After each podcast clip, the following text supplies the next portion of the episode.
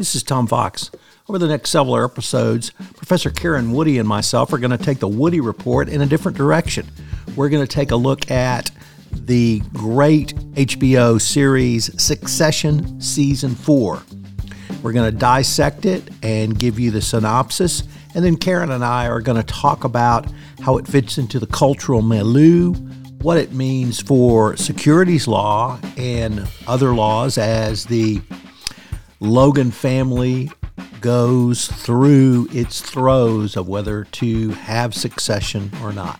I know you'll enjoy this series. Today, episode 4 Honeymoon States. The episode opens with us, the audience, finding out that Shiv is pregnant. And indeed, she's been pregnant for 20 weeks when her amnio comes back clear. Logan's family and close associates gather at his apartment for his wake. Hugo approaches Kendall and informs him of a potential insider trading scandal involving Hugo's daughter. Frank finds an undated document in Logan's safe naming Kendall as successor upon Logan's death. Kendall is taken aback by the news while the others debate the document's legitimacy. Since the company's succession plan formally dictated that, a, that leadership would be passed onto the CEO, a title Roman currently holds, Kendall and Roman decide to run the company as co CEOs. The brothers promise to involve Shiv in all operational decisions, but she feels dejected regardless. Given Kendall's past controversies, Hugo and Karolina propose a PR campaign questioning Logan's, Logan's judgment leading up to his death, which Roman shuts down. Kendall, however, privately agrees and leverages Hugo to go through with his strategy on the down low. Now, Karen Woody. Karen, after episode three, I'm not surprised. I had a little bit of a letdown. I don't know how you felt about this. We both agreed episode three was one of the finest hours we had ever seen on television. And it would take a hell of an episode to top that. And they didn't. But the more I thought about it, um, that's probably the way it would happen in real life. Mm-hmm. That uh, if you had a traumatic event here, the death of their father, Logan Roy, you you would grieve, you would be full of emotions, and there was a lot of emotions going on here. So, can we just start with Shiv? Wow, this episode there's a lot happening for Shiv. I feel like we see finally her vulnerability with the obvious, even before the credits, we learn that she's pregnant. And I'm sure there's a lot of wild speculating about backdating that to, you know, making sure maybe this is Tom's baby, I assume. But even that is, you know, a vulnerable state of affairs and she's not used to that. And then they actually even wrote in that she falls, a trip, um, stumble the, toward the end of the episode to me was almost over the top of you know she's the one that's also not in of the three kids it's sort of not going forward in a leadership role after the, i'm sure we'll talk about the the you know scrawl that you know creates a lot of mixed feelings on the, the codicil whatever we're going to call that extra paper from logan. But so in all of that it seems like in every scene shiv either is boxed out or is uh, shown to have some vulnerability or just not getting a fair shake in certain situations. So I thought this episode was in some ways a lot about that, and I thought that was that was hard to see. Uh, I read somewhere it said she was the youngest. I always assumed she was the middle. I did too. I assume everyone always assumes Roman's the youngest. I thought. yeah. He acted the most immature. Mm-hmm. Um, anyway, well, the after we find out about that call, where Shiv is told, or we find out, and this is not, oh, this just happened. This is 20 weeks in. Mm-hmm. So she's known for a while, and she's not shared that with her still husband, or right. apparently anyone other than her OBG. But the opening scene at the apartment, Marcia reappears. I know it. And she just commands the set. First of all, as much as I thought the last episode would have made a great theatrical performance. I thought this one was even more so. because it was all within the confines of the apartment mm-hmm. and two floors of the apartment. And I could easily see a very innovative director creating that on the stage, and it would have been just fabulous. Uh, but Marcia's there, and she's still married to Logan, uh, and she is gonna get her pound of dollars.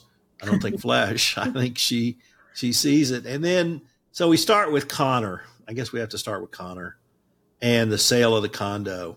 Um, I have hand shook on a lot of contracts, but I have never spit in my hand. No, I actually thought that was an outlier. I don't think either one of those characters maybe that that to me seemed again one of the points in the episode when I thought they just aren't living up to the last week. And also I don't I don't think Marcia would ever spit and I mean unless that just that was so out of the blue. I mean, I appreciate what they're trying to do with her being sort of a you know a heavy negotiator. I mean, there's a lot of speculation if that's even within the ballpark of what that apartment or townhouse would would fetch, and she just sort of throws that out there.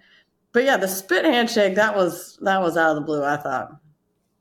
So I'm going to get to Stewie for a lot of reasons a little bit later, but Stewie and Marcia to me had one thing in common, which was they were playing chess where the Logan kids were playing checkers.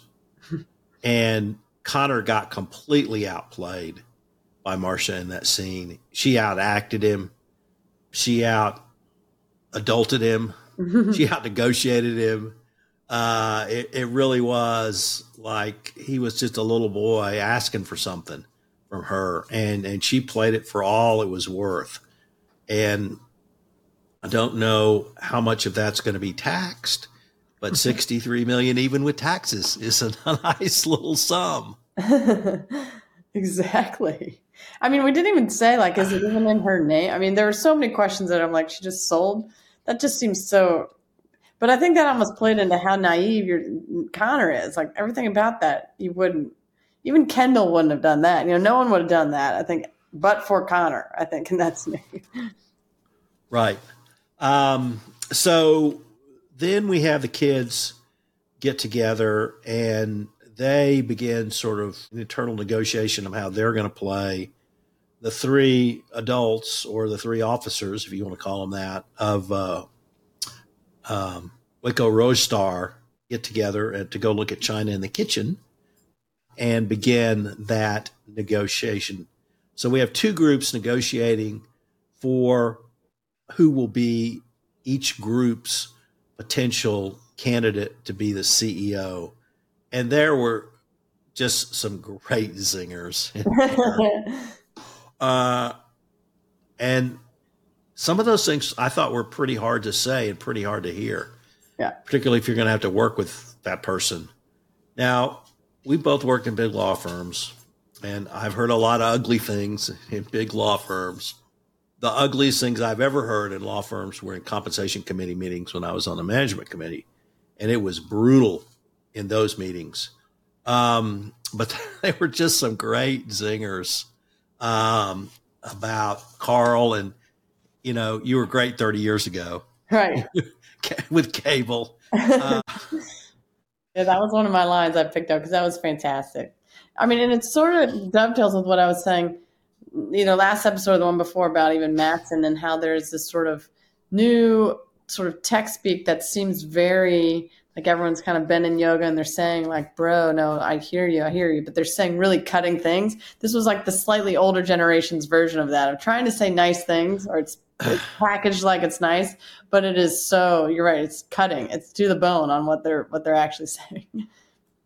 So Matsson did not make an appearance in this episode, literally. Well, what did you think? And I guess I should have said Matsson's also playing chess. Yeah. I think. Uh, but what did you think about the call with Oscar? I mean, I felt my blood pressure go up even in that scene. Like, oh my goodness, he's icing them out. This is all. It's all going to fall apart because I, I, I mean, all of the eggs are in that basket. I still am. You know, I don't know why you know, it's what I said in that first episode. I don't know why they're playing, you know, too much hardball with that because they all need that sale, from what I understand. And so, you know, when he starts deciding that the power's back with him, he's not even going to pick up their call or, you know, they they say something like, "Our father died yesterday." He's like, "Oh yeah, no, we did know that. Sorry." You know, I, I mean, they bad luck.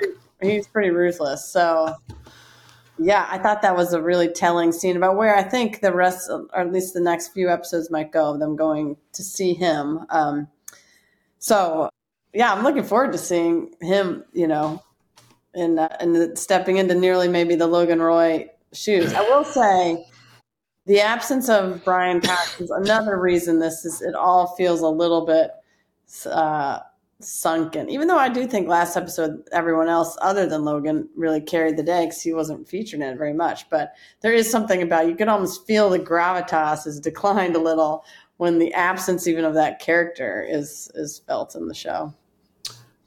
What did you think about Kerry? Did you have any sympathy for her?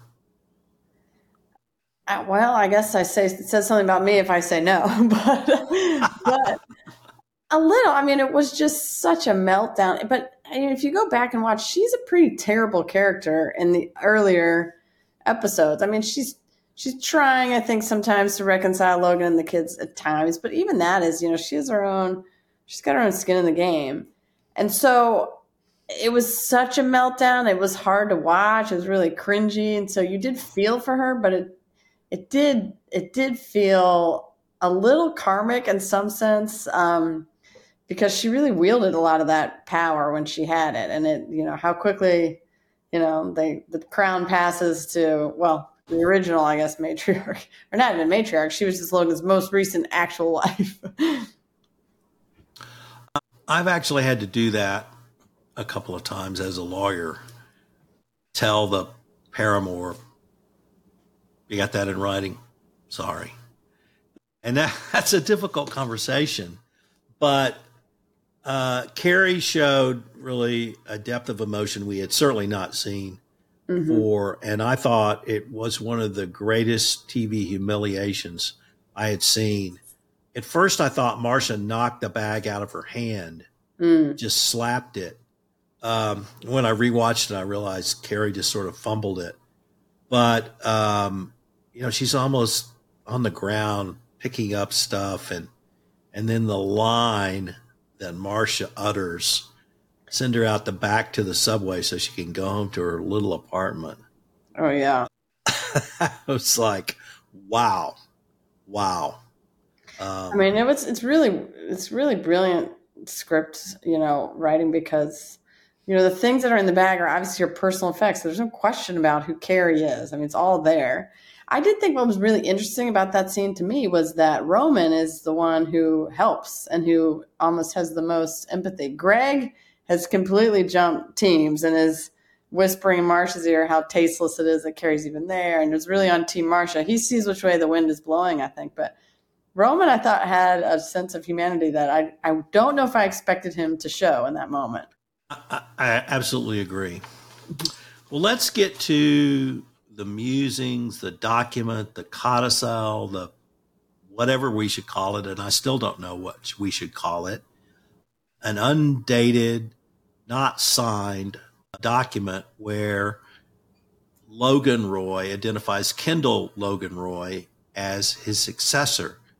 But there was a line either under it, through it, or both um, at some point. And there were some other things on there. They made a particular note of the music uh, Logan wanted at his funeral, the name Greg with a question mark, which has a little bit about Greg later on. Um, let's start with legally. Is that document legally meaningful at all? Well, I think they try to suss that out even in the show. When Gerri says, "Well, that doesn't mean anything." I mean, so there is I, the answer is I think no. I mean, it's not data. It's certainly not notarized. There's no uh, there's no even clear understanding what it the interpretation would be with that line through it or not. I mean, I guess it's curious to know if the original printing of it before he takes the pencil to it is um, is the binding will, and that the question is whether or not just alteration changes or not. And that might be a separate question, but I, I get the impression that they all find this. This is all news. And so was he crossing that out or is the underline mean that he's, you know, doubling down? I think the answer around all this, and I assume most trust and estates attorneys, of which I'm not one, would say that that is uh, evidence maybe and, and persuasive, but it's not a legal binding document from what I understand. There's a reason we do have the formal processes of notarizing things and having a witness present. That's what makes things binding. But I have to imagine this happens also all of the time. And so the idea that you'd have some uh, window into the wishes of somebody that that that has some merit but not legal standing. That's my that's my thought. Again, this is well outside of my lane, but I'd, I'd be curious what you think about that. Coincidentally, on Tuesday, I drove to Austin for Wills and Estate seminar. Oh, I needed some CLE, and it was the closest, cheapest that I could get. And this actually came up in the seminar. Someone talked about it, and they kind of went through the analysis that you just went through. and their conclusion was it perhaps had some persuasive evidence, but only perhaps. And, but the other part you said, it's actually, this does happen more often, not more often than not, but more often than you might expect. And in the context of a, uh, not just estate planning, but trust, where a trustee, a grantor trustee will put some musings away somewhere and it will not be notarized, it will not be witnessed, and it may not be signed. And what do you do with that if you're the successor trustee? Do you honor those wishes or you honor what's you know has been agreed to. Um, so the banter um, around whether they should destroy it, I thought was interesting.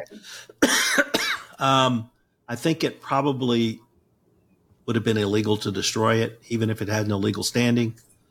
But once they bring Gerri in on it, that ends, I think, any chance it will be destroyed.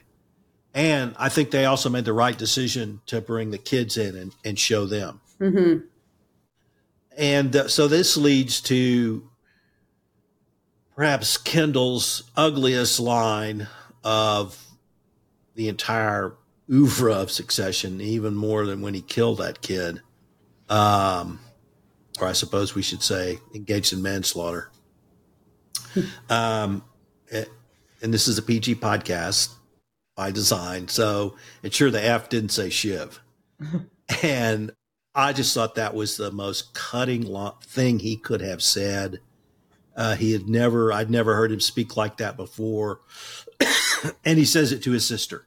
Mm-hmm. And clearly she was taken aback by that. So, what did you think of either that line or that whole scene where they bring in and tell the kids? Well, I to start with them letting the kids in on it, I was surprised. Another twist. I, I thought they were going to be more nefarious than that, but it did seem like they were being very above board. Um, and and even handed of saying it's maybe doesn't mean anything, means something. Um, and so it sort of goes to our earlier question, which is this does this legally mean anything? And so I think that's where Carl is suggesting it doesn't even mean anything. So it's not a big deal if it goes away. I think you know that then plays into this series of decisions that line up, which is they think maybe it does mean something, in which case they then make the follow on decision that they should tell the kids. Um, and, you know, I, I think we see the Kendall we saw in earlier seasons. I don't think he's uh, like reformed or not as, you know, he is a very ambitious, cutthroat guy. And we saw that early on. And he's had a number of breakdowns at various times. But I don't think that sort of core of his personality has gone away, even when he's been playing nice and seems to be sort of a, you know, reformed or changed person, maybe especially after his manslaughter situation. I think that's still in there. And he's Logan's son. And that's sort of what I feel like a lot of the commentary said, especially after what he does at the end of the episode, where he's like, go hard and basically bury my dad with, you know, in an unnamed grave or unmarked grave kind of idea. Uh, and it justifies it by almost saying that's what Logan would do. So I was I was sad about it, but I wasn't surprised because again, it goes back to the earlier thing. Like Shiv just got destroyed in this episode. So I really felt like I saw the closest thing to the little boy Kendall that I had ever seen. He had finally gotten his dad's approval. He wanted it all his life. His dad had never given it to him, and he had finally gotten it. Even more than being the CEO of Waystar Royco, Royco, he he had his dad's approval. And once again, the acting in that scene I thought was great. then the the two brothers um, have a negotiation to become co CEOs, and they freeze Shiv out. and what was not clear to me when I watched it was did she know she had no play because she was pregnant? I, yeah, I thought that too, but when that comes out. Another thought I hadn't had until we were just discussing this here is that this changes so much of last week's episode, which is the day before. If you know, she's known. I mean, in that curl, first call, she's had an amnio. Like she's been in the doctor's office a bunch of times. So it almost makes me want to rewatch that, knowing that this whole season she's probably known this. I thought the same thing. Like she's not going in too hard. That that that's going to be a really interesting way that they handle that. I think going forward. But yeah, maybe she's she's sort of shifting her thoughts about her future, at least in the short term, or maybe even long term. So yeah, especially vis-a-vis Tom. That scene with Tom on the stairs where she's almost a little vulnerable and then just gets up and walks away. I mean, all those those scenes are really powerful. Well, let's talk about Tommy the Toad because he's full toad in this one.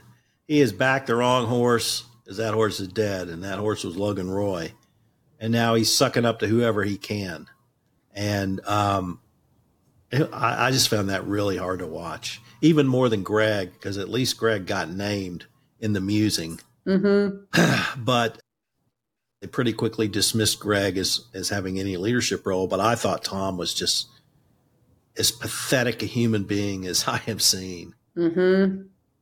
Yeah, fishing for information from everyone, and I want. I Here to serve. Yeah, exactly. Here to serve. Yeah. Well, let me. T- I want to talk a little bit about the Stewie Kendall scene because that for me was the sig- signal scene of this episode. Hmm. Probably saying once again more about me than, than anyone else. So Kendall needs Stewie to back him to become CEO because the kids don't have enough votes. And after they trade a couple of barbs, um, Stewie says, What's in it for me? And Kendall says, How about helping a buddy out the day after his dad died? And I thought, I never heard Kendall talk like that. Um, I think they were roommates in college. And I was thinking about I had two roommates, or I had one guy I grew up with and one guy who was a roommate. Maybe so. I'd only have two people in my life that I would say that to. Um, you know, in that situation, and mm. and I felt that he felt he was close that close to Stewie that he could say that, given everything that had happened over the first three seasons, including Stewie having his pubic hairs singed from backing Kendall one other time. Um, and Stewie does say, What's in it for me? There's never an answer to that question. But it was clear to me Stewie was playing chess. And Kendall wanted to make one move, which was to become CEO. And Stewie realized this is in my interest to do this. Mm. And he did it. And I thought that was just brilliant. But the the ask Kendall made that, that really imp- impacted me because like I said, there's only two two guys that I would say that to, um, and they're both you know were friends. One was a friend 60 years ago, and one's a friend from 40 years ago. So I think they are really close, and they had some bond. And I don't mean they ran over some munchling. I think they were college roommates or something uh, together. But Stewie's he he's got a play coming, and oh, yeah. I can't wait to see it. so your thoughts on this? Yeah, I, it's funny. I, I I appreciate that, but to me, that also seemed like maybe a moment of weakness for Kendall. One, as you say, maybe that it was a, a moment of sort of acknowledging a longstanding relationship that should matter. I don't know if that ever matters. It feels like in this show, though. I remember thinking like, "Oh, that's that's a terrible answer." Like he's basically, "I've got nothing. Can you do me a favor and make sure I become CEO?" When we've now seen, you know, three and a half seasons of that's not something that people do favors for, including Stewie, as he says. So I think you're right that Stewie, you know, could say absolutely not. But I think you're right. I think he's playing a long game. He's seeing how you know all the pieces are going to move around the board and sees the reason for it. And then he's invited into the meeting with in the whatever library with the rest of them, even after Frank or someone objects. And Kendall says like, no, Stewie's here. He's a board, member, you know. So elevating even maybe the power Stewie has among those in the room is maybe the first sort of signal that Stewie's going to have more more power and power maybe over Kendall in some way. Uh, the scene in the room before the board meeting, the first time I became a CEO of a nonprofit, or I guess a chairman of the board. Um, the former CEO took me aside and he said, I'm going to give you one piece of advice. Never go into a meeting you don't know the answer and you don't know the outcome. And if you need any help, I will help you get the outcome you want. And so, that to me, having the meeting before the meeting is always something you do. And you know exactly how everyone's going to vote. You never are surprised and no one comes in with some argument and sways people. So to me, that that was a pretty savvy business move. And I really saw that no more than, than that. And I thought Stewie's argument was precisely the argument he could and should have made from a business perspective. Mm-hmm. That's right. Um, so they have the board. We don't see the board meeting, but they have it. And Kendall's then made CEO. Then we see Shiv's I don't want to say storm out, but the scene where she falls and spoiler alert, my wife cried out, she's going to lose the baby. right there. She said it. Mm. Now it didn't happen there, but my wife is convinced that's what's going to happen. Um, I really, I didn't interpret this, the scene where she fell. I thought she was wearing high heels. She took down a, took a step. She tripped. I had interpreted that just her discombobulation from what everything that had happened. I, I did not put any part of the pregnancy on there. Recognizing I've never been pregnant, so I can't really speak to that. And there's one person on this podcast who has been. So I wanted to ask you, is that a reasonable for to happen to a, a woman at 20 weeks, or is it just kind of a combination of everything? I don't, I mean, I don't think so. I don't think you're overly off balance. I mean, there could be a lot of different things. I mean, uh, meaning you could have some blood sugar. You know, there are a lot of things that maybe could be a little off because you're pregnant, but no, I don't think you're more likely to fall just because you're 20 weeks pregnant. I think it, I think it was all of those factors and yeah, I, I was I was a little surprised I wrote that in there. That was either too heavy handed of the the metaphor of it, or it was um it just didn't seem necessary. I think I felt like we already saw sort of a little bit of the like taking Shiv down a few notches and the rest of the show that I wasn't sure we are going. But I hadn't thought of that, your wife's theory, that maybe they're setting that up to to take it in a different direction. Um, but no, I don't think you're going to just fall down two steps of stairs. So let's go to the end scene with Hugo because we've left two other scenes with Hugo out that we have to talk about. as they're entering the apartment, as Kendall's entering the apartment, Hugo's on the telephone having a quite graphic, what I thought was a phone conversation, but it turns out he's leaving a Alex Baldwin voicemail for his daughter, who had somehow found out from her dad that um, Logan had died and sold all her stock. Uh, perhaps insider trading, perhaps not. Nevertheless, Hugo tells this to Kendall about mid midway through the episode, and Kendall really doesn't react. And I had thought at that point he was basically going to say, "You made your bed, you'll lie in it." Um, but he gets to the end. Now, why don't you pick it up with Kendall and Hugo at the end? And what did he really blackmail him?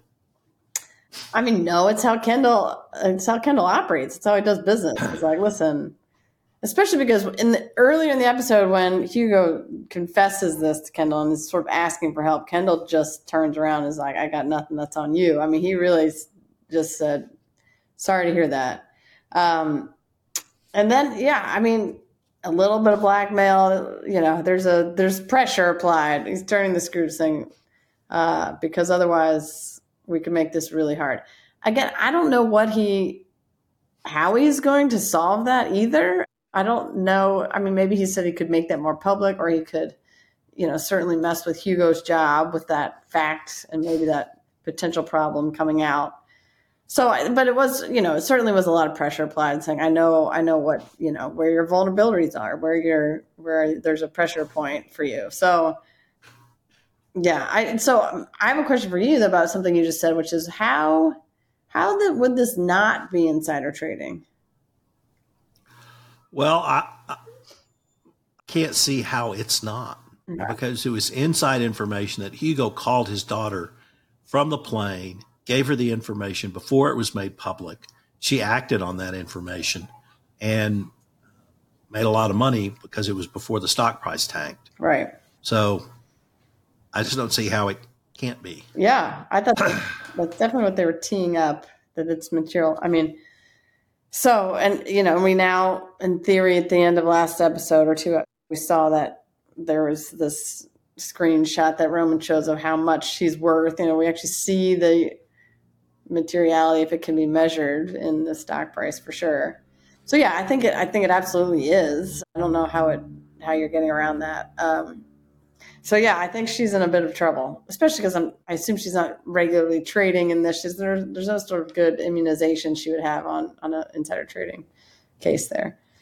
But yeah, so I think Kendall's taking advantage of that. Well, I have to say this podcast has been quite cathartic for me. I am not nearly as down as I was when I watched it. There was a lot going on, and I think we're going to look back at this episode and say, "Aha." That's where they took it. It all started here. So I did love it. I can't wait to see episode five. Can't wait to do another pod with you. So thanks again. Thanks again, Tom. This was great. Hope you've enjoyed listening to this episode of Succession Season 4, Episode 1, as much as Karen and I enjoyed recording it and bringing it to you. And hope you will join Karen and I again for the next episode, which of course is Episode 2.